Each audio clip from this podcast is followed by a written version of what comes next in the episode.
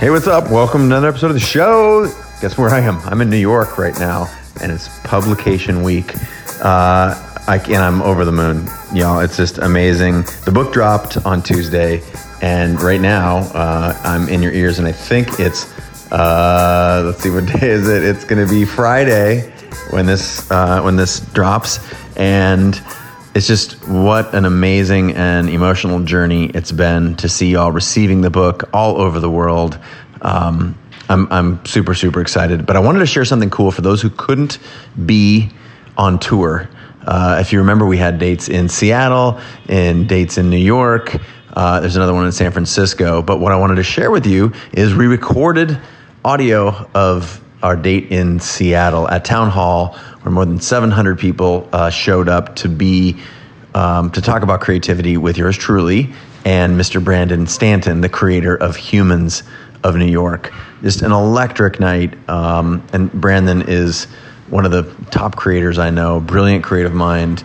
Uh, and to be in conversation about creativity and the new book, uh, I, I, had a great time. I, I, got a bunch of good feedback from the um, from those in attendance, and it's just I thought to be able to bring you along on the tour wherever you are right now. Hopefully, uh, jogging or driving or sitting at, at home listening to this podcast.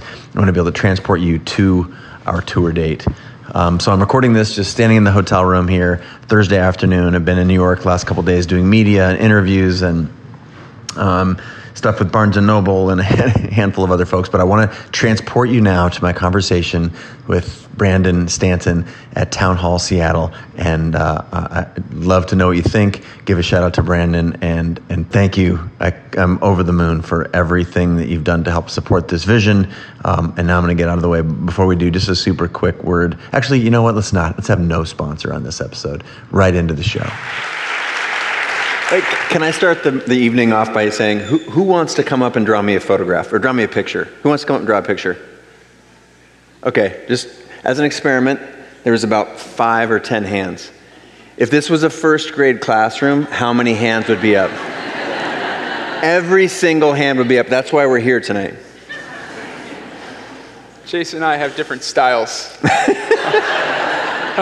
Well, even even like backstage, like you know, we're getting Chase like doing his jumping jacks. He's like, I'm sure if he had an ice pool here, he'd be in the ice pool. He's like, I'm also energetic. I'm in the corner. I'm like, oh god, so many people out there. Oh, we met earlier at the hotel. He's like, hey, just relax, man. Just like yeah, just you know, like like we'll do it like we're just hanging out, like we're hanging out. It's like you want us to smoke weed on stage? I'm just kidding. He only eats edibles. Um, Chase and I are good friends, though. Chase my good buddy. Um, I'm sure there's, I think both of us were kind of promoting this event on our uh, various social media platforms. So there might be some people who know a little bit more about Chase and uh, some people who know a little bit more about me. Uh, I met Chase uh, about eight years ago when Humans of New York was kind of just getting started. We flew out, I flew out here to do his show. And uh, we became very good friends. Um, you know, Chase, when I was starting Humans of New York, was like, he, he was one of the, the, the, pioneers. He was like the guy who had like a community of photographers and was like using the internet and kind of using this whole social media thing. And he was like, you know, one of the first people, because, you know, back then, you know, the blog really wasn't a thing and social media was, was just kind of like getting started. And so there were very few people, you know, that you had kind of like blazed the trail and you can look at as an example of somebody is like, oh, you know, you can just kind of do this internet thing and just kind of do this art thing and, you know, make a living from it. And so, you know, when I was, uh, you know, moved to New York and I was just kind of, you know, looking for inspiration, he was one of the names that kept popping up. And so, you know, when we finally did meet, you know, we became really good friends and, you know, we really vibed. And he's still the, the person that, you know, I always call when, you know, I need some advice. Uh, you know, I think a lot tonight we'll be kind of talking about artistic stuff, but I really personally rely a lot on his business knowledge. He's like, he's got the entrepreneur chase and then the artist chase. And, you know, he's uh, very good at creating stuff and he's very soft and sensitive guy in a good way. I'm, i hope that's not an insult. I'm a soft I'll take guy. It. Bring I'm it. a soft guy as well. Um, but he's also, you know, very tough when it comes to business and he's got a lot of, you know, real good advice there. So whenever I'm working on something and I, you know, need to have his advice on kind of the nuts and bolts and numbers of things, I'll call him. And so, I've always appreciated him being there for me, and you know, I'm excited that Chase made a book. uh, and so, you know, when he uh, asked me if I would uh, come and kind of help him do this launch, I said I would be happy to. Um, and I will do my best um, to kind of bring out his vision and his thoughts and, uh, you know, introduce you to, you know, the wisdom uh, and the artistry and the, the knowledge base that I have been drawing on uh, so deeply these last few years. Um, yeah, and uh, hopefully, we'll, hopefully it'll be like just like we're hanging out. Okay, great. Well, I'm going to tell a little story. The first time that, that Brandon and I spent any time together was I we'd, we'd spoke on the phone and we were going to meet in New York. And I asked if I could tag along while he was doing his work.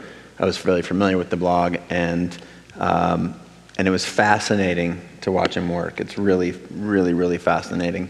Um, and you watch someone approach a total stranger. I, know we're on the other coast here, but if you try and stop a stranger in New York, at first they think they're trying to, you're trying to mug them. And, and and everyone's in a hurry, of course. And so to have someone as, um, and Brandon's not a small guy, walk up to you and, and, and completely disarm a total stranger and get them to tell you their most I- inner, deepest secrets in like 90 seconds is, is it's fascinating. And I will say, as I was walking along the streets of New York with him for quite a long time, he does a lot of work. He talks about it like he just goes out and takes pictures, but he does an immense amount of work in order to get the work that we all consume of his every day. And, um, and then partway through, he stopped me and he pushed me against the wall for a second. He stood back and he took a picture. Sounds and like then he assault. started, and then he started, and he started doing the Humans of New York thing on me and I was rendered powerless instantly. and like literally, it was like I was in his laboratory and started uh, sharing some really intimate. Um, It's about not wanting to have kids. Yeah. You know, because he was talking, I mean, I'm always like looking for the, the thing that, you know, really kind of jumps out as like something that I'm very be interested to hear somebody's thinking about behind. And, you know, we were talking about photography a lot, and then you just kind of happened to drop that, you know, you had made the decision to not have children. And I was just like very interested in that. I think it was really controversial. One of your one of your posts. Well, things with parenting and children are always really controversial. It's amazing. Uh, that's been like a huge lesson that I've learned. It goes like the things that people get most triggered about, it's like politics, religion, and parenting. and honestly, like parenting might be even higher. Like it's amazing. Like the comment section, it's like people are unable to read a different philosophy or thought on how to raise a child without feeling like their way of raising a child's being directly attacked. Yeah. Um, and the comment sections are just insane on parenting quotes uh, posts. So yeah, when you didn't even want to have kids, I mean, you got everybody. I didn't know what I was signing up for. Was it bad? But I, I, I'm very, very grateful for you coming all the way across the country to be here tonight. Can we give him a shout out? It's very well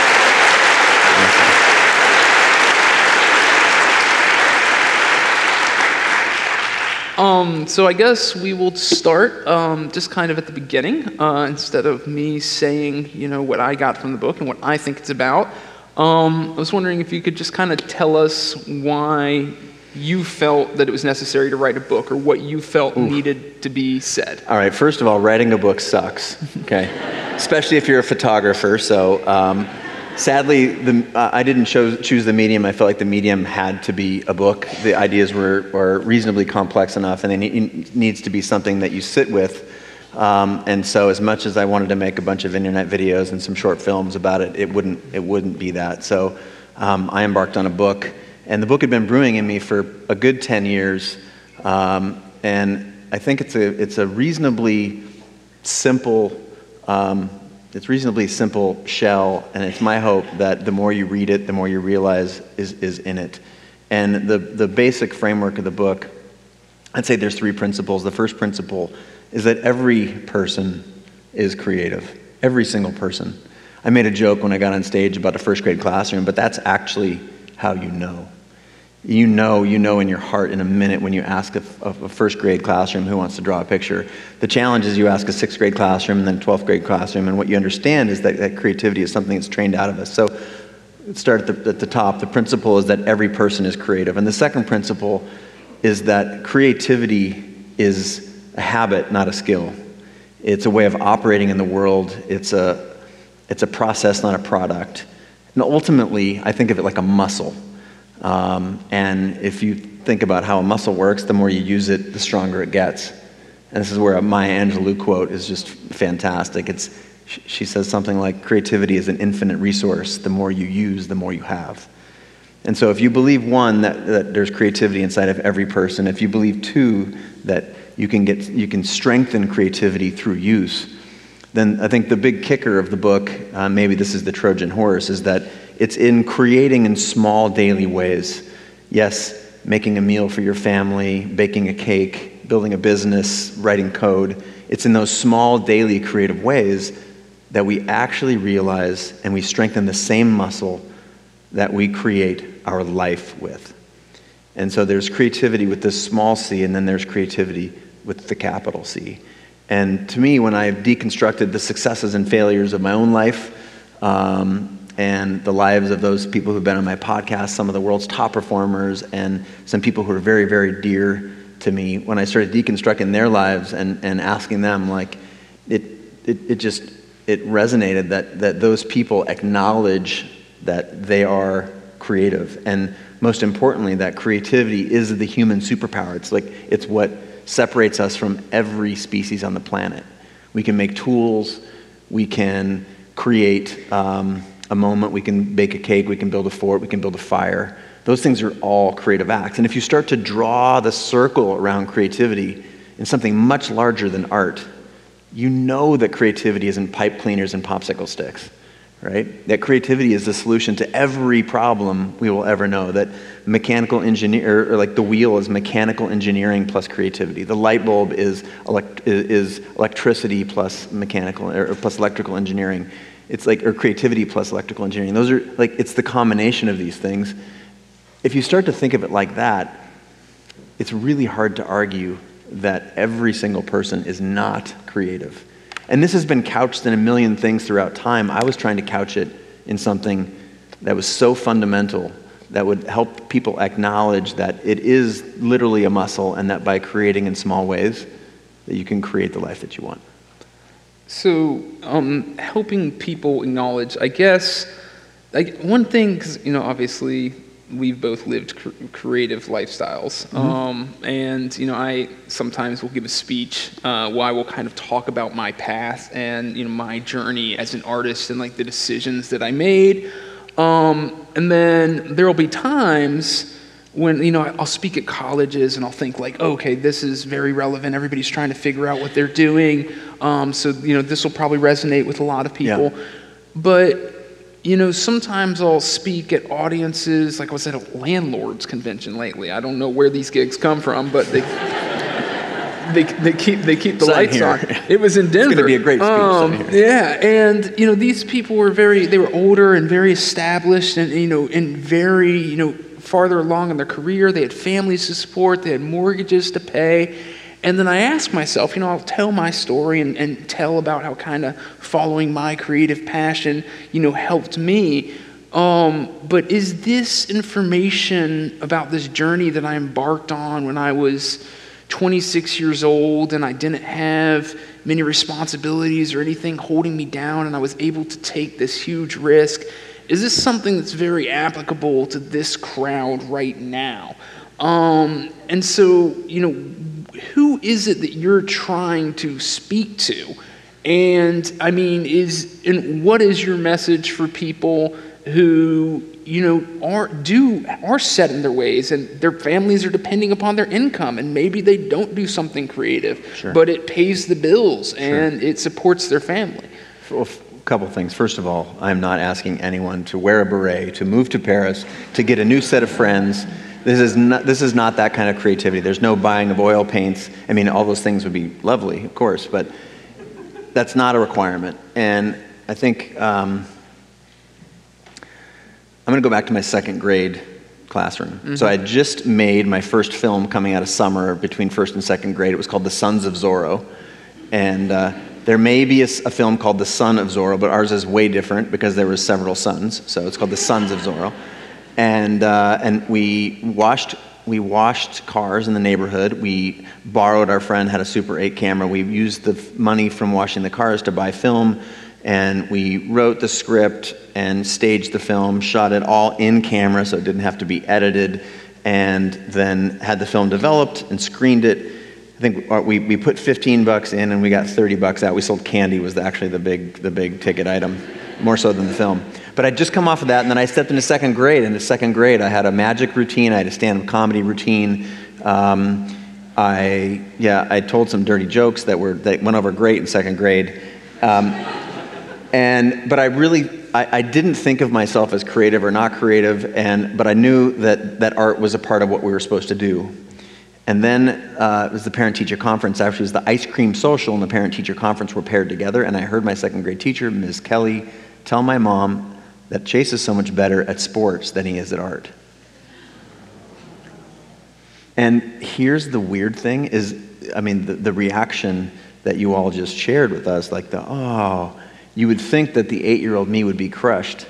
The eight year old me did not care at all about not being good at something. The eight year old just needed to be acknowledged for something else. And so we, we, it was less about what I was not good at and more like, okay, great, then I'm just going to play sports.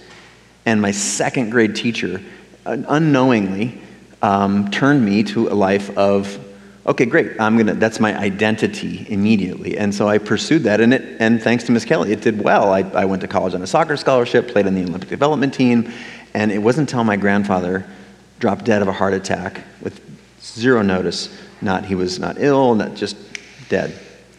And I was given his cameras just a week before my college graduation. Now, he and my father, who uh, had been photographing just our teams and our kids and our friends and the neighborhood, um, I was inspired enough by that to be um, curious about the camera. So, what was uh, it's ostensibly like 15 years or something like that, I reconnected with my creativity. And what I realized is that that is a thing that we do to lots of kids. And we do it on the auspice of, oh, you have to be practical. You have to have go to this school and get this kind of job and put this thing on the, pay, on, on the, on the table. And here's what I also realized that all comes from a very good, caring, heartful place. But it does unseen damage because what you're really doing is saying, do something that looks like this. You're taking the window of possibility. Remember, this is creativity. You can literally create anything. And you're asking your children to create things that are in this lane. And you do it out of love. You do it because you care for them and you want them to be safe and you do want them. And you've, we've heard this toxic myth of the starving artist. That was just that was a made up story that some folks at Le, Magots in a cafe in Paris made up because it made them feel cool. And now it's a, a cultural narrative that we all share. So it's a long way of getting at this like, who is this for? There will always be shoulds. There will always be shoulds. You should do this, you should look like this. But just realize that every time you're putting a should on anyone, that you're constraining what's possible for their life. And to me, if you ask the question, so who is this for? I bet for everyone in this room, there is a gap in, in your life between where you are and where you would love to be. This is true for most people. There are a handful of people who that is the gap is zero. But if there is a gap, this book is for you. Because there is no way to, to cover that gap. There's no way to cross that chasm than to create it for yourself. And if you can start to think about creativity in that sense, I think that answers who the book is for. If there's a gap in your life, it's for you. Now, there is a whole community that identifies as a creator, and my hope is that if you look at this book and you read it, you're like, yes, my people. And then there's some people who are what I call creative curious. And to me, this is the most powerful. yeah. Hmm. it's, this is the most powerful opportunity because there's so much opportunity, there's so much so much creativity tied up in people who are wondering if they're creative. They're wondering if they have the right to pursue the thing, their big dream in life. And it doesn't have to be a dream, it can be a moment. It, it like there's nothing else that's going to get you that moment besides creating it. So that's who it's for. Um, so one story I hear very commonly when I'm interviewing people for Humans of New York is, I want to do X, um, but you know, or I, more, I guess more commonly, it's I didn't know what I wanted to do. Yeah. Um, so I studied this because it seemed easy mm. or it seemed practical. And then I got a job right out of college and I, you know, I got a couple promotions and, you know, now I'm 35 or, and, you know, I, I really don't know if this is what I want to be doing right. with my life. I'm, I'm confused. Um, and I, I'm kind of maybe working for the weekend but I come home every single day and I'm tired and I've only got you know 2 hours of free time and maybe I have a child or I have two children mm-hmm. and I'm just so exhausted. I and, get it, you're tired. Sorry. yeah. Well, I mean, I, know, I, know I'm just, I guess I want to emphasize it if I hadn't heard it like a million times yeah. as the primary reason yeah. that people, I mean, it takes energy it takes energy to build a new life a yeah. lot of energy and it and it takes time yeah. and so what do you what do you tell the person you know what or what do you tell me if i'm that person um, about like how do you stop how do you stop the train when there's so much momentum behind it and so much direction behind it and you know build a new life or right. is that the goal no that's the mis- that's the that's the mistaken understanding of what i'm asking you to do because again, I'm not asking you to move to Paris where the berets stop. You don't have to give up anything. You don't have to give up your kids. You don't have to give up your lifestyle. Either one. But I, I would, the same million people I've had eye to eye when I've come off stages and they've said the same things to me. Yeah. And, and here's what I ask them I ask them, Have you ever felt something effortless? And they say, Yeah. And I said, Have you ever put a lot of work into something that felt effortless and then it felt extra good? I call it in the book effortless hard work. And they say, Yeah, yeah. I was like, Well, tell me about that. And I was like, Oh, well, I was doing something I loved with a bunch of people that cared about me in a place that was that I felt connected to. And I know that every single person in this room and every single person I've been eyeball to eyeball with, no one's ever said that they didn't have that place or that moment. And so the cool thing is, is that it's there. And what we've done systematically, and we have a, a, handful of systems and machines in our culture that train this out of us, right? And it's okay. This is, there's no evil genius going, it's school and work, and it's just what happens when we're social animals living in a mass society, in a mass culture. This happens. It's okay, but we have to start to understand that we can program against it. And when you ask someone if they have experienced that moment and they can look backwards to what they were doing, with whom they were doing it, and you say, What if you could do that more? And then the first thing that comes out of their mouth, which is probably what you're thinking right now, is all of the shoulds that you need to be doing and how impractical it would be and all that. And I just say, Yeah, but what if you did it? And for every person, I've never had someone say, Yep, not for me. Even if it was for a second, there's just this moment. And I'm here to tell you is that that's actually possible. Now, it's an important asterisk to say that I have basically made most of the mistakes you can make. I went $100,000 into student debt. I went 10 years off track, living everybody else's life for me. You should do this. And I have the most loving, kind, supportive parents. But you know, I was the first person in my household to graduate from college. And then you, so you sh- if you're smart and hardworking, you should be a doctor. Oh, you, you can be a pro athlete? Oh, you should definitely do that. There's all kinds of these shoulds. And then to not really identify or connect with all those, go back to the person that I'm talking to and I say, Do you remember what it feels like to do the thing that you love? And everybody gets this specific look in their eye.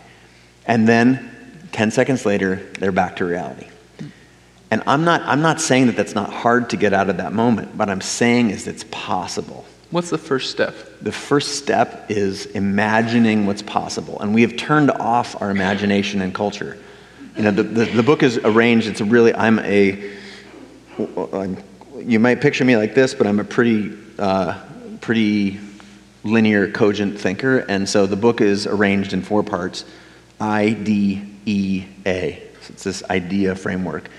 And I basically deconstructed all my successes and failures, and everything that ever worked had this framework, and everything that ever failed, it didn't have this framework. And so it starts out with I, which is imagine. Like you literally have to imagine what's possible. And when you imagine what's possible, you put things like the mortgage and the, the, the private school tuition, and you put your boss and all the things that are, that are you've constructed as hurdles for yourself. You put those on the park bench just for a second. What's possible? What could I, if I could just write my own script right now instead of doing the script that everybody else wrote for me, what's possible? Next thing you have to do is design a framework for getting there, like a set of behaviors and experiences, and, and that what if you did these things that you could achieve this big thing? You have to execute against that plan. That's the idea part. And then A, amplify is, is a big part about community. So I, I don't want to go too, too deep into that. But to the, the punchline of your question is my answer is really that we've lost our capability of imagination because we're told that creativity is whimsical, it's playful, it's um, impractical, it's naive, it's all these things. It is all we've got. Creativity and love is all we've got. Those are the foundational building blocks of anything. This is, this is so foundational, our ability. Like right now, we're co creating this experience together. So if you can start to think about creativity in the sense of this, this big capital C, it's the most practical thing you could possibly do. And yes, playing the piano is the same set of muscles that you're going to use to get your second or third or fourth career, whatever you're aspiring to be. And it's in that small daily action of playing the piano and cooking a meal for your parents or with intention that you actually are reminded that you have agency. So you do you describe it you put it up there with love as as something so you know kind of pivotal. So what, what, is, what is it about a life not lived creatively that you think should, is, is so dire or so important to fight and struggle against to get creativity back in your life? Like, what, what, what are the consequences? Like, what is, uh, yeah, the impact of not being creative every day? Yeah. What does that do to a person that you think it's, it's so dire that you need to snap people out of it? Well, uh, dear friend Brene Brown says it best, and I'll just paraphrase. She's like, it's not, it's not neutral, it's toxic when you're actually not using your creativity. And that creates disease, it creates um, a distance between who you are and who you want to be. That creates isolation, loneliness. I think, I think it's, I think it's, it's how we, it's how we it's how we project our individuality. Yeah. It's like it, it's it's in in in creativity is when we is when we put something unique into the world. Yeah. And it's and if you're not putting something unique into the world, you're being put into a box and something that's interchangeable. Yeah. And and so I think it's maybe it's maybe like the the act of you know commodification of the human spirit.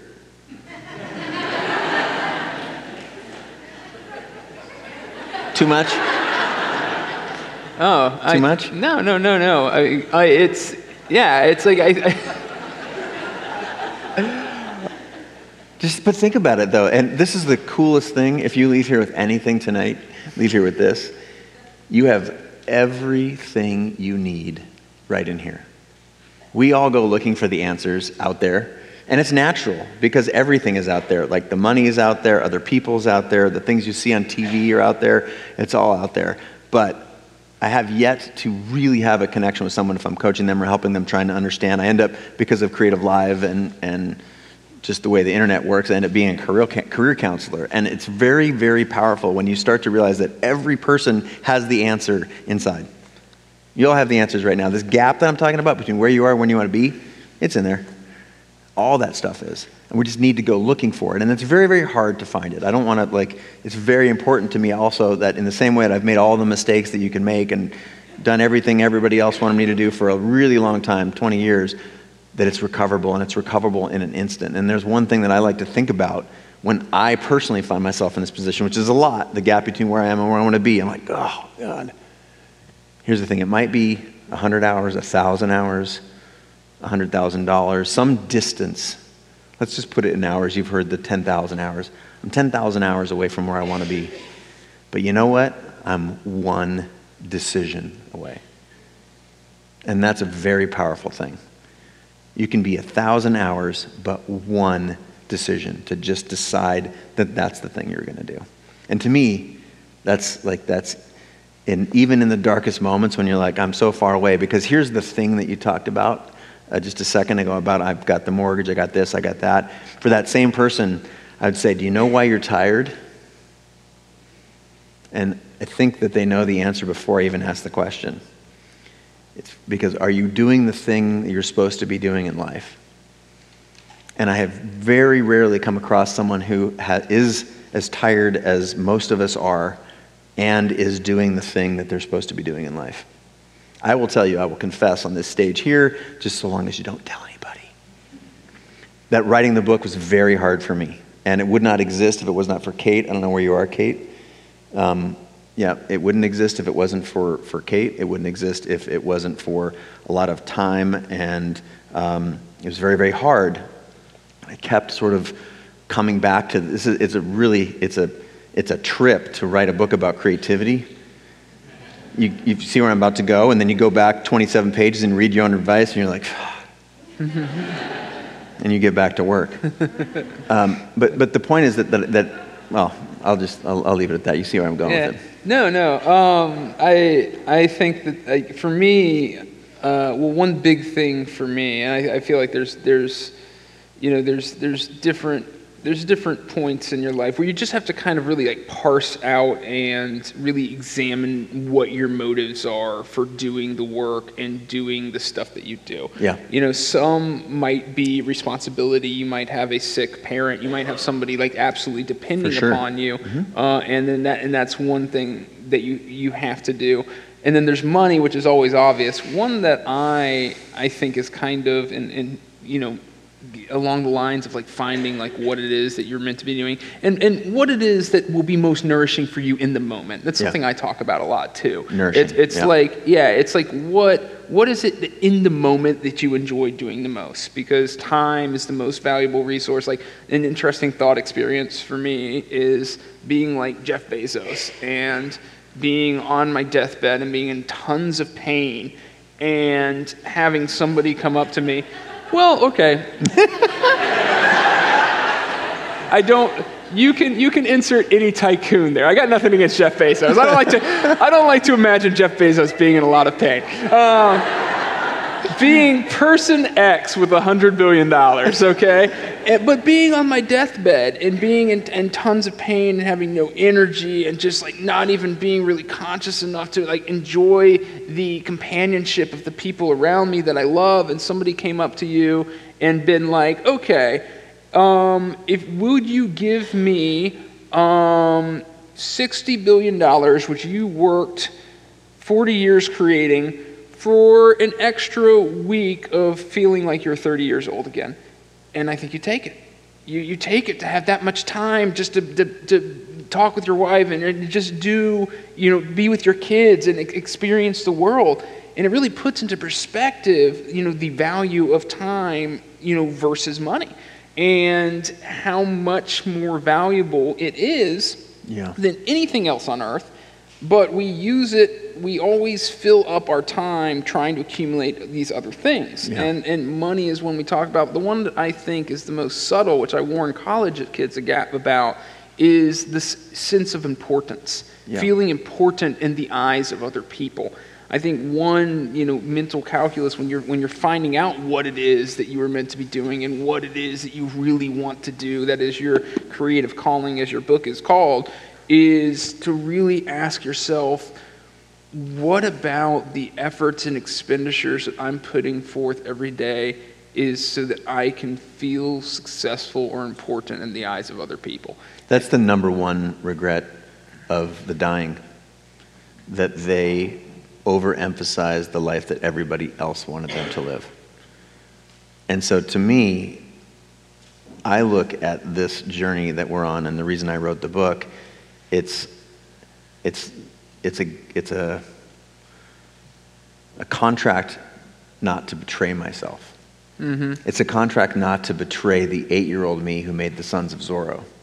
It's a contract with myself to not ever, to never lose the zest and the joy that the first grader has when they clamor to get on their desk, to raise their hand, to come to the front of the room and draw a picture. And I have to do the same thing all the time. Like even with like humans in New York, I go and I'll speak on stage and I'll tell about the moment when I lost my job and I'd been thinking about nothing but money for like three years, and I had this moment and I said, okay, I'm going to spend the next foreseeable point of my life trying to make just enough money to where I can control my time. And at the time, I loved photography.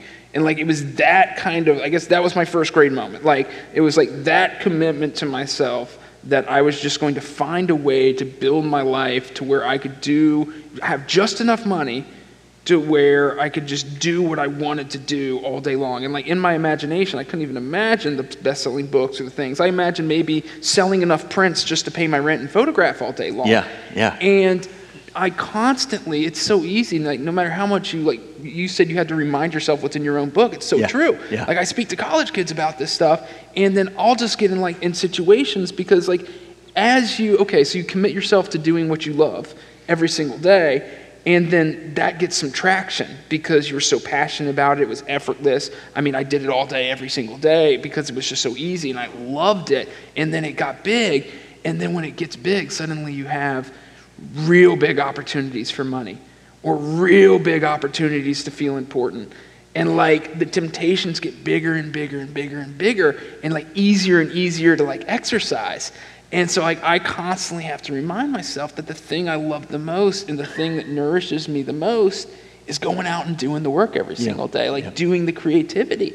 And it's like I will get I will make a series of perfectly logical decisions that make everybody would say you're stupid not to do that commit me to things where suddenly all day long I'm chasing opportunities that have arisen from humans of New York and I'm not on the street talking to people, interviewing people, like doing what I love. Yeah. And yeah, you it you get pulled away um, from the thing that sent you on the journey in the first place. There's a there's a real significant section of the book. It's a book. There's a lot a lot of stories of my own experiences and experience of my friends. And there's a, great story about Brandon in there, which is his losing his job as a bond trader and moving to uh, New York in a small apartment with the mattress on the floor, and the the idea of this value of time. And if you can control anything, and this resource that we all have the same amount of, wouldn't it be amazing? And um, there's a big emphasis in the book about the process. You don't have to know all the answers, but you just have to do, just basically create something every day in a small, not even significant way. Just be creating every day. And it's that moment of intention, even if just, you know, 10 lines in the journal in the morning or a photograph on your walk at lunch or there's lots. And this, what you're, he is on stage tonight because he did that every day for five years. And then when you release a book and it goes straight to number one, all the, the effort and the, the, the, the understanding of what you've been doing becomes really clear to everybody else. But he knew it from day one. That's, that's another, we'll go back to Bezos. You have to be willing to be misunderstood for long periods of time sometimes in order to, to truly live what you're doing. And Well, and, it, and, it, and it's focusing on the the activity of it that made it possible. Yeah. Especially now, because like everything's got a metric, everything's gamified, Mm-hmm. everything you got an amount of followers, you have a, have likes. So people, when they're when they're choosing what to do, even artistic, almost especially artistic people, they're not truly making a decision that I want to make this art because I love this activity, I love this moment, I love the act of creativity. Mm-hmm. It's I want to make this creative I want to engage in this creative act in order to get this many followers, or because I think it'll attract this much engagement and, and it'll attract that many people. And it's not sustainable Yeah. because it takes so long of doing something every single day between before you. I, I call it the first true fan. It's, it takes you so long to of working every single day where you're your only fan to get good enough and unique enough at something to where you cross this invisible threshold and you have somebody who loves your work not because you're their cousin you're, they're your cousin not because they're your mom uh, but you'll see it's like for the longest time for so many months i had like you know 300 and something Facebook fans, and those were the 300 people I sent direct messages to. Hey, I'm in New York. I'm trying to start something. I know you don't like it. Just pretend like you like it. I, I just, I just, I just need some fans, and it, it takes. It's so long until you get to that point, and if it's a business, if it's an art, where you have somebody, you've put so much work onto it that a complete stranger will connect to it and seek it out. And that's the moment you know that you made it because the world is such a big place that you know that there's so many of those people out there. And the only way to get there is by loving the activity and doing it for the love of the activity. Because yeah. if I was doing it for numbers or engagement, I would have quit so early because it takes so long yeah. before that stuff shows up in a meaningful way. Unless you get like some gimmicky viral idea, then you're boom, up into the air, and then you're gone the next day. Yeah. Well, I think what we all want in our culture, you can throw rocks you think I get this wrong, but I think we all want a map right? Go to this school, get these grades, get this job, have this income, you can drive this car, live in this neighborhood. That's a map, right? It shows the dot where you are, and then it shows this little dotted line that goes around, and it shows the red X, you'll end up here. So we're sold this. Why? Because it's convenient, because it makes us feel good. Honestly, it's like it's, it's oversimplified. How many of your lives look like that?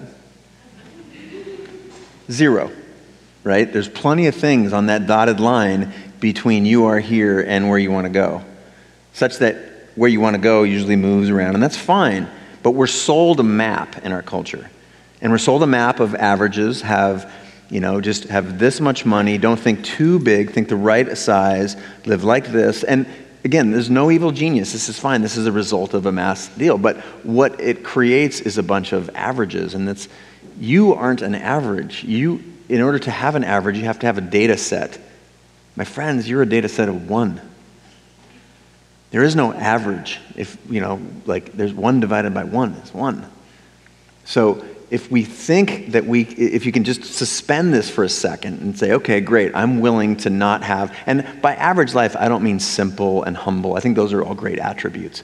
I mean average in the sense of don't think too big, don't think too small, like this, go here, don't, you know, you know I'm talking about. This is the things that your career counselor and your parents, meaning well, being, meaning very well, tell you.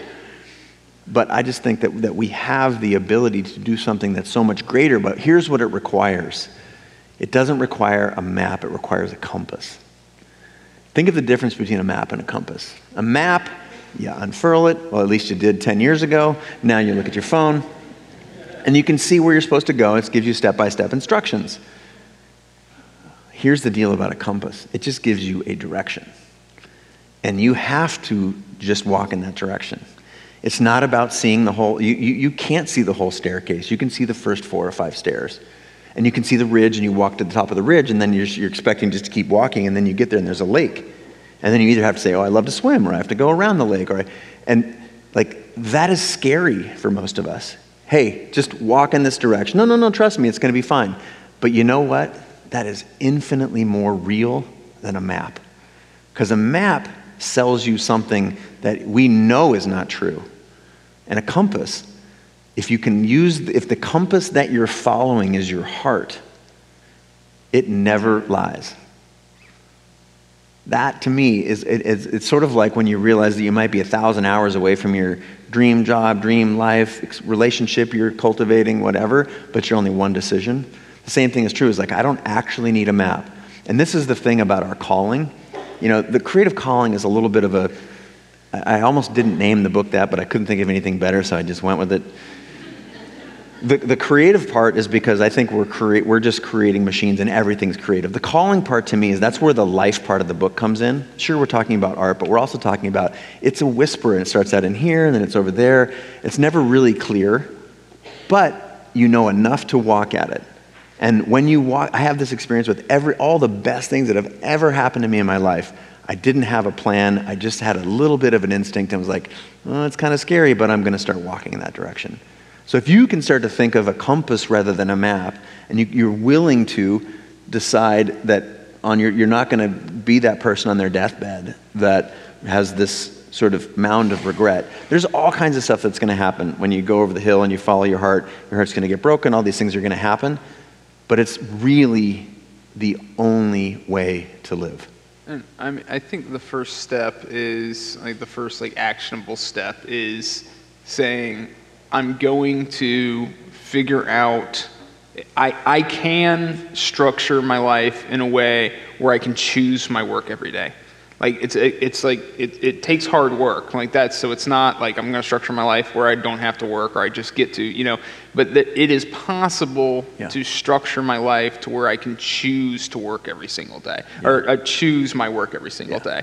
And then it's like it's stepping forward in that direction and with that intention that like once you've committed to myself, okay, you know what, things are really tough, but I think there is a path to that, and I'm gonna like figure out what it is.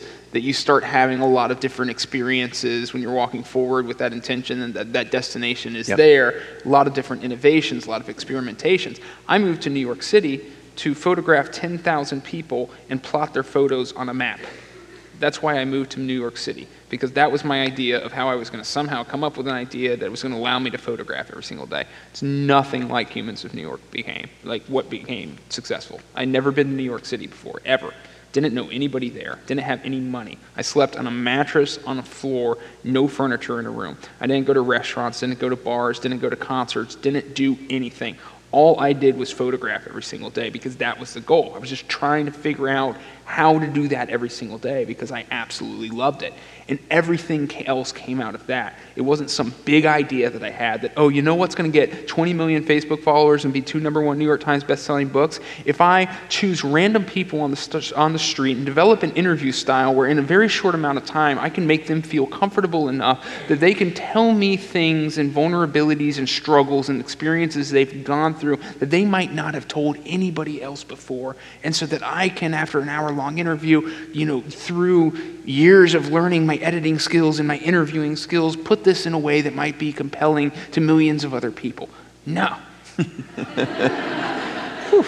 I'm I- exhausted. all of that, that that came from hundreds and thousands of tiny evolutions that came from being out there doing the work I loved every day and trying to figure out how to do it better. And it's still like a lot of these evolutions have just happened in the past few months, and or in the past few you know days even. You know, it's still happening. And because like the goal is always just doing it every day and loving to do it every single day.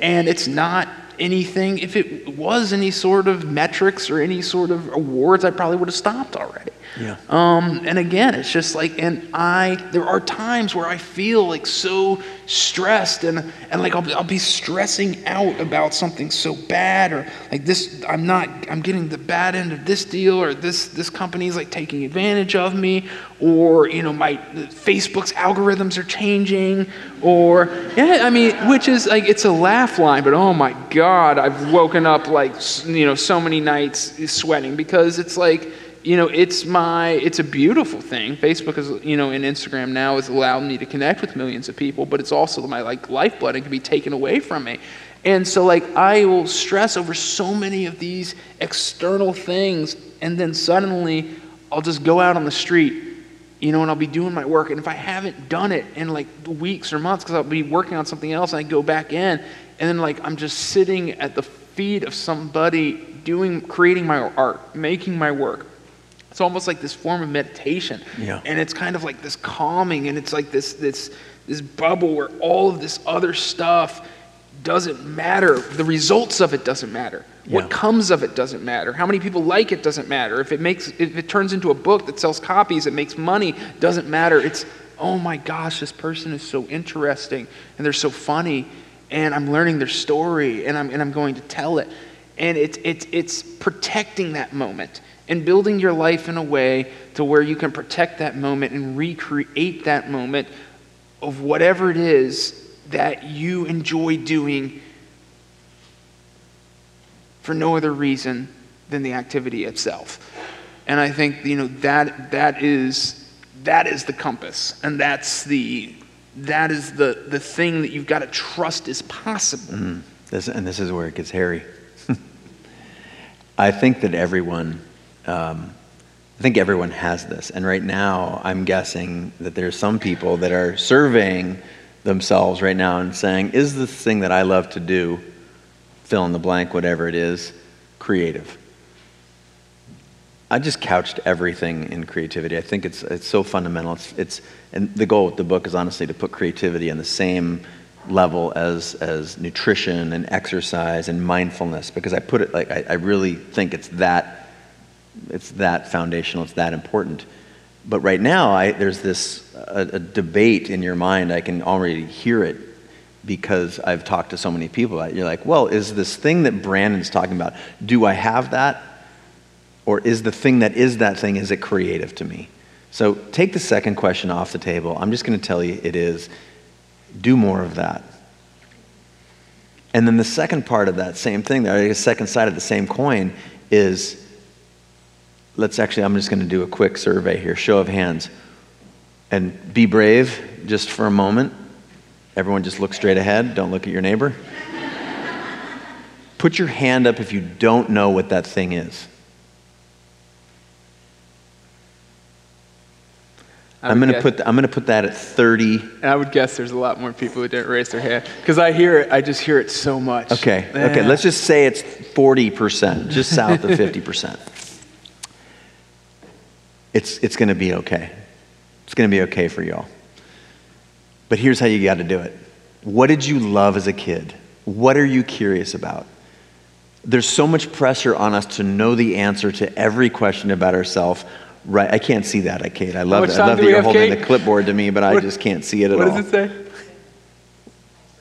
It's time for questions, time for is what it says. Already. she's like, when you work with your wife, and she's like,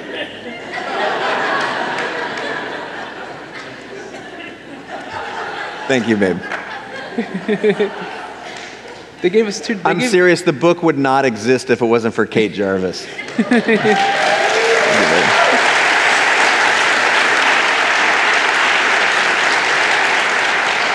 I just, there's so much anxiety in our culture about you have to know all the answers. And here's what I want you to do if you don't know the answers, just play. Just play. What brings you joy? What are you curious about? I think we're up here being pretty darn serious because these, these activities or things that are thought exercises that we've gone so deep on are like our livelihoods literally depend on it. It does not have to be. That is not what we're advocating for. We're advocating for play. We're advocating to connecting to an innate part of you, the, the most fundamental human part of you. That is, you have the ability to put two things together that you used to not go together to make something new and useful. That is the human superpower. And if you don't know what that thing is, it's going to be okay, but I, I, it's only going to be okay if you go looking for it. Because go back to the Brene Brown quote like this it's toxic. It doesn't just exist, it is, it, it's going to it's going to dig into you a little bit if you don't start to pay attention to that. And what I hear right now is you saying, Yeah, but it's so hard. I got to do this and this and this. I know it's hard. But it's worth it. What is it worth to not betray the eight year old you that knew what that thing was? Before the school system, before the job, before the factory, the farm, Microsoft trained it out of you. This is a joke. That was just a small joke. I'm just trying to get all the all the uh, tech companies. We're gonna we got Facebook, we got Amazon, we got okay. Check. We checked them off. I just don't want you to be worried, and, and I want you to I want you to know and understand that you have these things inside of you, and it's okay if you've been trained to, to ignore them, and you don't have to do them in public, but you have to do them. And there's so much joy to be had when you can decide to spend your time. And when do you get the time? That's when you've got this and this and this and this.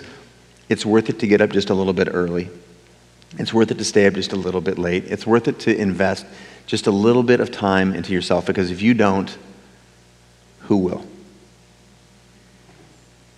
Is it time for questions? I guess so. Did you want to talk about the schools before the questions? Oh, I do. Okay. This is, um, I did what I think is a crazy thing, and um, I like to have a give back portion of all of the things that I do when I'm creating something that's very.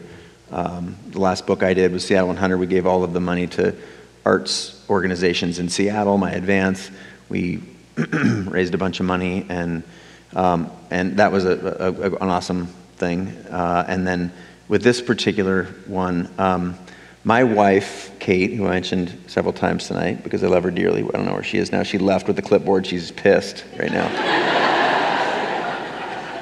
she was a public school teacher for I think six years. It felt like 84 to me, but it was six. And I've never seen someone work so hard. I've never seen a harder working group of people than teachers. It was the most ex- inspiring. And I, I'm around a lot of people who are world class performers and they wear their work on their sleeve like a badge of honor. And a teacher, the teachers that I know, they just go to work. And creativity is something that has been, um, arts and, and creativity gets defunded in schools really quickly because um, there isn't an understanding of the, the book that I'm trying to get out into our culture right now, which is aiming to rewrite all this narrative. But um, so I have an ambition to put a copy of Creative Calling into the hands of every single Seattle public school teachers. There's 3,192 of them. The, thank you. And I can do it alone. I do have all the logistics. I'm funding all the logistics, which is there's 113 schools. I'm going to drop ship a box. I'm not asking anyone's permission. I'm just certainly don't want to get you know into the administration part of this. I'm going to drop ship 113 boxes, one to every school, with the right number of books per teacher. And I could use your help at some point. There's some amazing women wearing, young women wearing red. Stand up over here. If you feel like you would like to donate a book, I will get it into the Seattle Public Schools. Just see them. They'll be cruising around in the book signing area or whatever. You can donate one or two or ten or a million. But I'll make sure the logistics happen. Uh, we're already, we started this uh, six or seven days ago, thanks in part to my little friends and family gathering and some fo- kind folks on the internet. We're a third of the way there already. So, yeah. um, and I, I, saw it firsthand, and, and it doesn't take a leap to understand that our, our teachers are underpowered, undergunned with respect to creativity. Like all these things, this is the part that kills me. None of this is talked about in our schools, right? We don't, and it's okay. The school is not being evil, but there's just a lack of understanding that creativity used to be thought as a nice to have, and now we know that it's anything but. So we should probably, um, and I, I, would love your support. And if you, if tonight's not convenient, you can figure it out. Just type in my name and teachers, probably. I don't know. Um, but you're you're the MC. So what are we doing now? Um, well, you got to tell them about our dinner afterwards, right? or is that later? This is, it looks like a comedy routine, but we're like, we well, well, Chase and I are having dinner afterwards, right? Um, and so we just kind of had this idea recently. And so if anybody wants to join us, and if they will buy, if they buy ten books um, for teachers, um, mm-hmm. then you guys are welcome to join us for dinner. Where are we going? I'm not telling. uh, so yeah, that's actually so. Kate will be up here. Kate, you want to stand up? Yeah. Uh, and I understand this. There's if a lot of people buy ten or more books, that's not going to be enough room, so we'll have to cut it off. But uh, just come find Kate after, maybe in parallel with the questions or whatever. She'll be up here. We can't accommodate everyone. Um, but I would love to, one of my favorite, uh, if I could flip the script here and not talk from the stage and just answer questions, to me, that's my favorite thing in the world to do because a lot of us are stuck. And I don't claim to be able to help, but I know that saying your question out loud is the first step to figuring it out. So if anyone has any questions, I would love if there are two mics up here, we could bring up the lights a little bit and come up and ask a few questions. It would mean the world to me. And if, if we could be quiet while people are asking, these are, these are vulnerable moments for a lot of folks. We're going to also, I'm going to ask that you um, literally ask a question, and we'll try and rapid fire this thing. Yeah, so I want to know a little bit more about that kind of when you're in the struggle, when you're um, in your heart. Yep. And pursuing your creativity and your yep. heart's calling, but you're also in the struggle of it. Yep. And uh, Brandon, you talked a little bit about how like the vision changed for you along the way. So I think one of the maybe pitfalls to creativity is like you have a vision and then you think you can't shift it. So I guess I just want to understand a little bit more about like when do you know you need to shift your vision?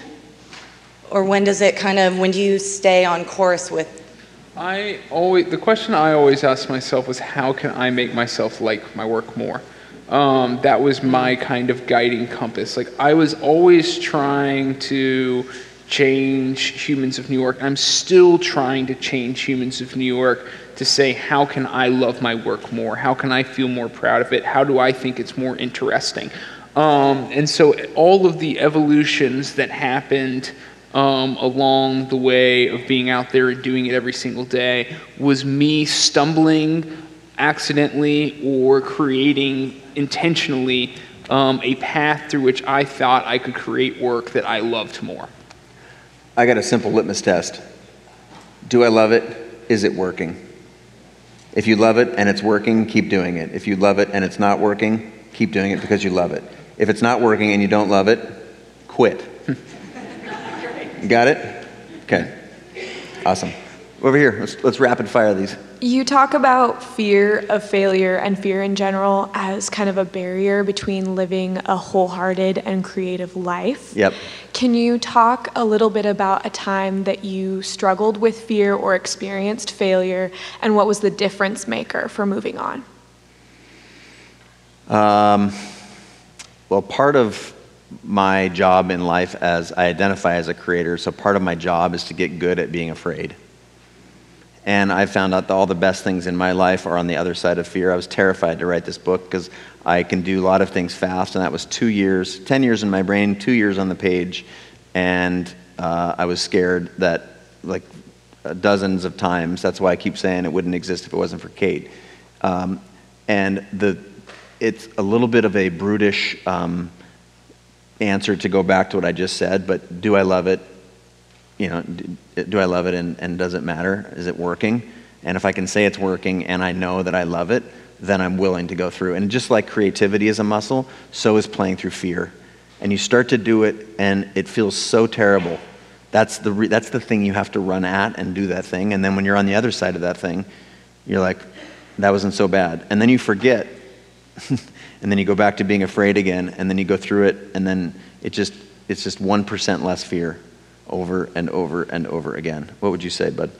Um, yeah, uh, I think it's one of the things I was going to say, just going real quick, when you're talking about kind of playing, uh, being a superpower, failing was a big superpower for me. Um, I flunked out of school. I embarrassed myself wildly. I was like addicted to drugs at the time. Like by the time I created Humans of New York, I had like publicly failed so many times that I was just immune to it. Um, and that's and it, it's and, and it's just a, it's absolutely huge because like all if, if you can fail with and keep going it, it's complete superpower because then it just becomes a numbers game. It's, i mean you could be horrible at something and you're still going to succeed 5% of the time. And if you are great at failing then you just fail 19 times and then you're going to hit it. You know what i mean? Uh, so so getting and, and it's a skill. It's yeah. a skill just like painting like every time you fail and you realize okay people you know they, they don't really they're busy with their own lives and then they don't really pay attention to you and like people are actually nicer to you when they fail. They hate you when you're succeeding. And then then you fail it's like oh yeah. Yeah and so it's just like it's like once you learn that and you do it over and over and over again that that's the superpower. Then because yeah. you can just keep trying things and you're gonna stumble across something. So um, yeah it's a skill just like anything else. And i encourage people especially when they're young put yourself in positions to fail. You know, yeah. do that show that nobody's going to come to. Like hang up flyers to all those concerts or, or your poetry reading that nobody's going to come to. And, you know, go and do it. And there's three people there. And, you know, it's going to be a pretty fun night. It's going to be special. And you're going to meet those people. You know what I mean? I, that's, it, that's big. Yeah. Thank you. Yeah. Awesome. Over here. All right, so my question is around challenging yourself. Yeah. A lot of what you talked about tonight reminds me of flow and kind of the concepts behind that. Yeah. And I think one of the things that is important to that is finding challenges that aren't impossible but really stretch you. And so I'm curious, how do you approach that? How do you find challenges that really stretch you and creative endeavors that really push you to be your best? Uh, most of the things that I've ever had success on, people told me it was impossible. I think that like that is the part. Also, what the, the Bezos quote is, is again, it's like you have to be willing to be misunderstood for long periods of time, and there's no gut check like that. When people thought that I was completely, uh, uh, it was lunacy that I wanted to take pictures with my phone when I had a $100,000 Hasselblad in the closet. You know what I mean? Like, I, I literally had death threats because that, I was so stupid that I was undermining photography and taking money out of the paychecks of high paying photographers and trying to get billions of people to use their phone to take pictures. I just had a hunch that it was going to work out. And to be able to be to weather that, that's that that's that part why that inside voice I think is so important. There's a huge section of the book on mindset. Compare it a lot to meditation when you get off track. What do you do with your mindset in a, in a, in a, in a meditation situation? You just bring it back to the breath. And then your mind wanders and you just bring it back. And this is the same thing. You just like, when everyone's dissenting, you just like keep bringing it back. And to me, that's like that willingness to be misunderstood for long periods of time is, is such a powerful, such a powerful tool that it's, it's very much like being willing to fail publicly.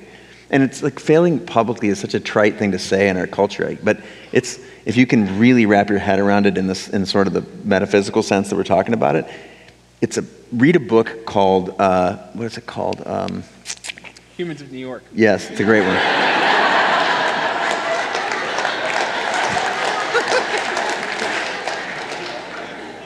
Uh, it's the, the author's name is Jia Jiang. Do you remember his name, Kate? The name of the book? Uh, do you remember the name of Jia Jiang's book? Um, anyway, he talks himself into failing as many times as he can. He goes into a, a Krispy Kreme. So he starts, he, he fails miserably at life and he's so terrible. He has a big blowout at work. And then he says, Great, I'm going to I'm to just teach myself how to fail and be okay with it. So he starts asking total strangers for things that are just crazy. He goes into a Krispy Kreme and it's the Olympics and he says, You know, I'm really craving some of the Olympic donuts that you make? And they're like, oh, we don't make Olympic donuts, bud.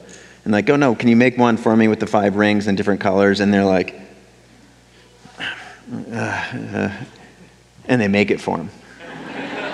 he asks the cop if he can drive the cop car, and the cop says yes. So he started, oh, it's rejection therapy. So look up Jia Jiang rejection therapy. It's amazing. It will change your life. Okay? It's a TED talk too. Yeah, Jia Jiang. It's great.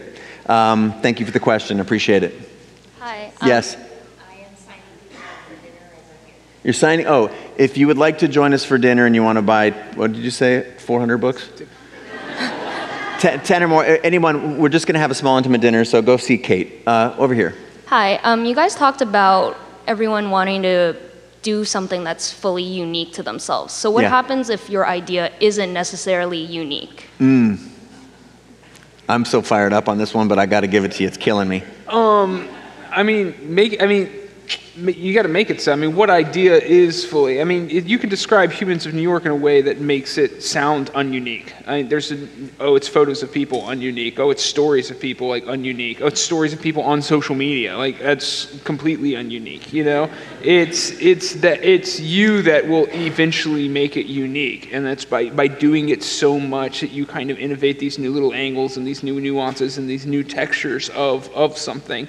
Um, so I think it's impossible, if you're using your creativity, um, to make something that doesn't have any uniqueness at all. Um, go ahead. Uh, hmm. I think that we're so worried about everything being unique.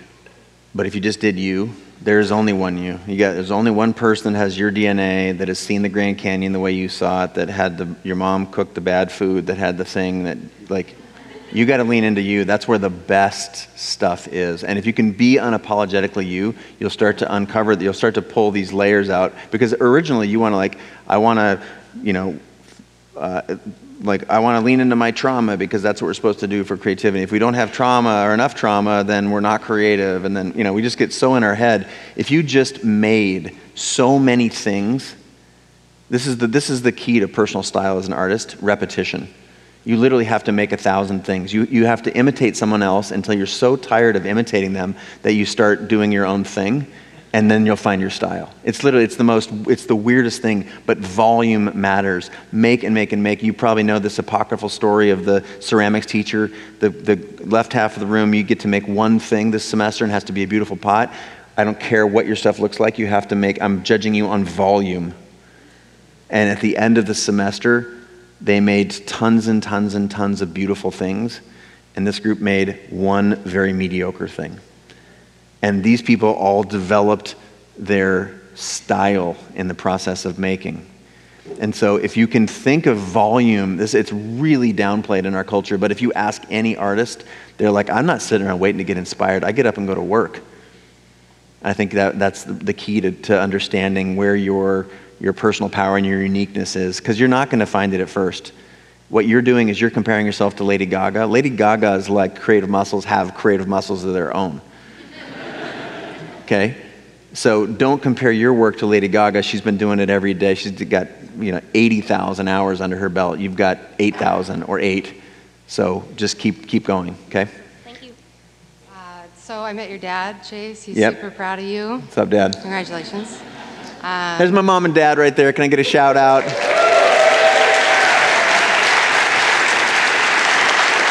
Awesome. Um, my question is you both give so much of your energy away, and specifically to Brandon. Um, how do you recover? How do you protect your energy? How do you recover from hearing the traumatic and disturbing things that you, the stories that you're told? Um, I mean, for me, it's it is like actually hearing the story. That is how I recover. You know, it's kind of what I touched on earlier. Um, you know, I think the um, just real short. The I think people get compassion fatigue. I think uh, another way of saying is like, how do you not get compassion fatigue from hearing these people's stories, especially so many of them that are sad? I think compassion fatigue comes from having a sense that you were not able to do anything or you are unable to affect the situation. Um, one, the act of listening is extremely powerful. A lot of these people have never really been truly listened to. They've been carrying things around with them they've wanted to talk about, and having somebody come and take a very intense interest in what they're saying, I think, is very palliative to them. Um, the other thing is something about taking somebody's life events, a lot of which didn't make sense, a lot of it which, which were traumatic, and arranging them into a story inherently gives meaning to a string of events that might not have had meaning before. And that is very powerful. Say that your nine year old son had brain cancer. This is a real, a real story. Um, and your life, you spent now, all your life is spent in the hospital slowly watching your child die. I mean, that is the most unexplainable, unjust thing that ever existed. And it just seems like nothing but punishment from God. And somebody comes and takes your story and takes how you feel about it and how you're coping about it and how you feel about your son and turns it into a story, gives it an arc and gives it a meaning, gives it a structure, and then shares it with millions of other people who are also going through painful experiences that take comfort, that take wisdom, and take you know solace from, from what is what what happened to you and how you're recovering from it. It that takes something that has no meaning and gives it meaning. And I think the process of that exchange is what actually, on the flip side, makes it more nourishing than it does draining. Gives back.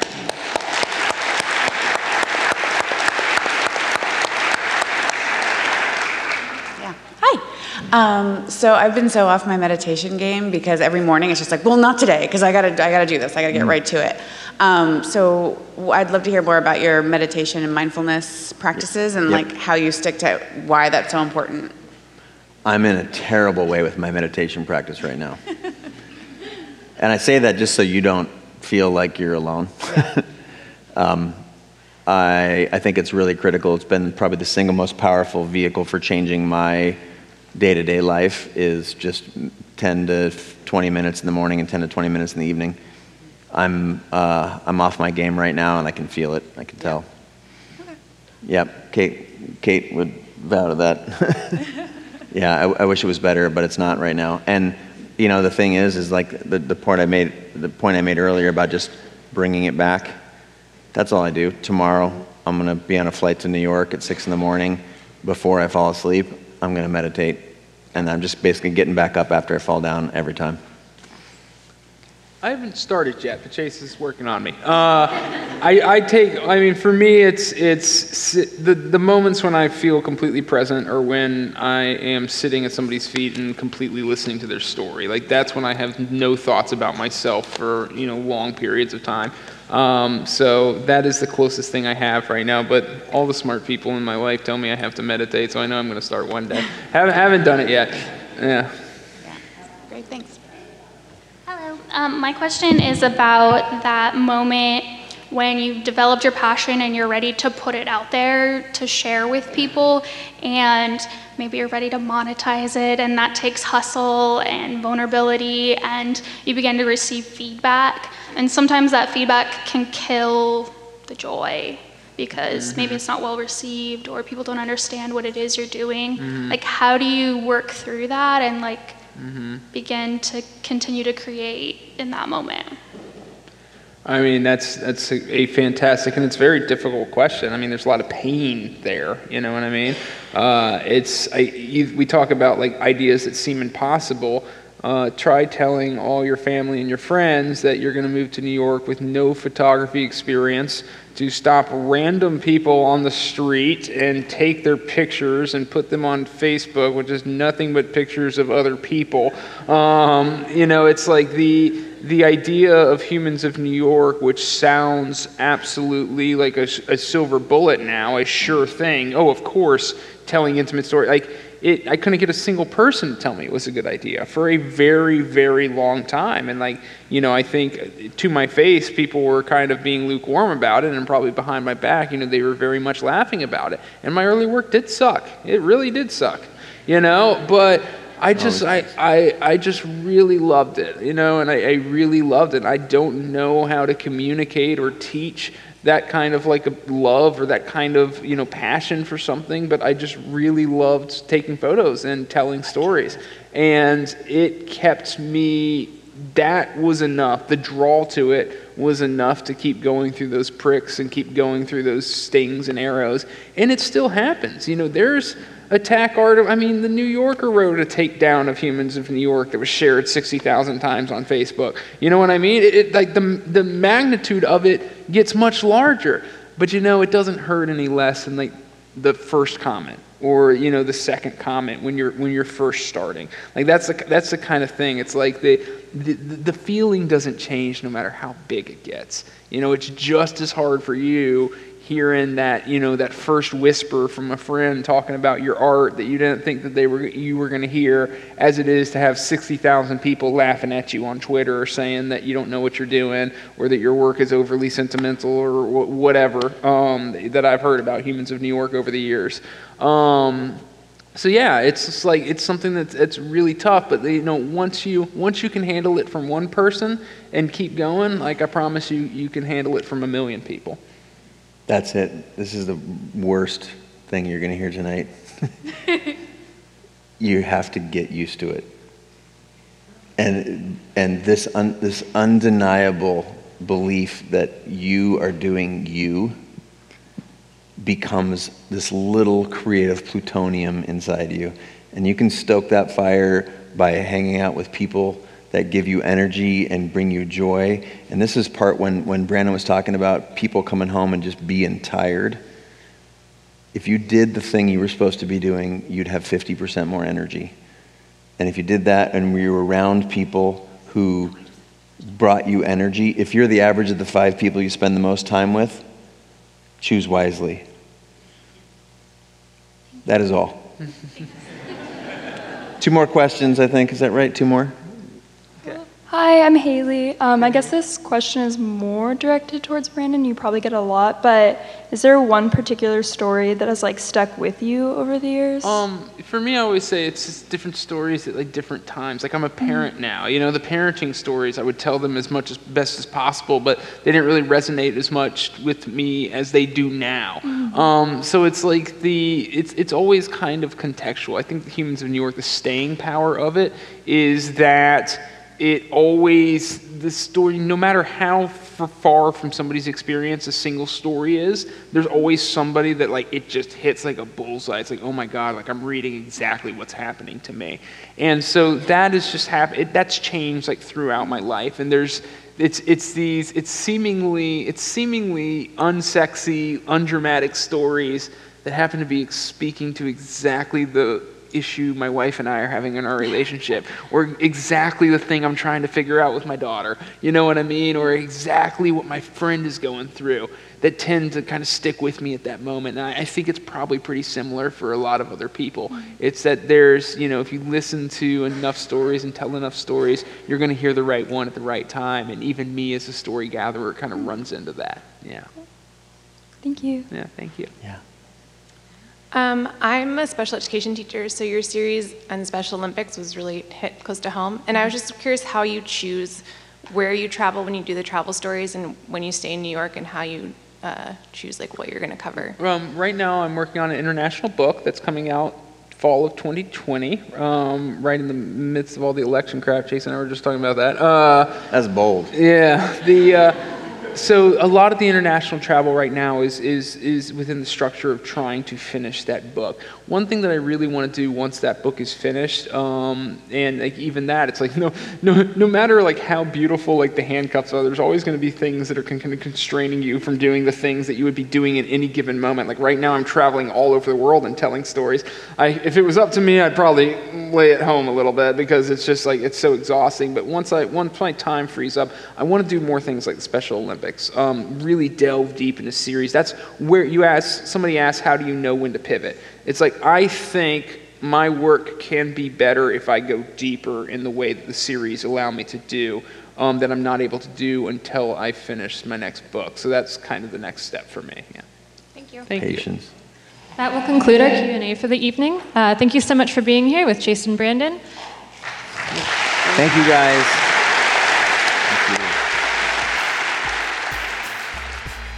All right, that about wraps it up. But uh, hey, before you bounce, two quick things. Um, actually, I'm going to go three quick things. Thing one, A, thank you so much for being a part of this community. And I'm not quite sure how you, you landed on this podcast. It doesn't matter to me. The fact that we're all in this together and that we're able to have a conversation is awesome. I feel uh, honored to be in your ears right now and that uh, you've paid attention to what I've been doing, what CreativeLive has been doing for some time. And whether it's been a day or 10 years, I just want to say thank you.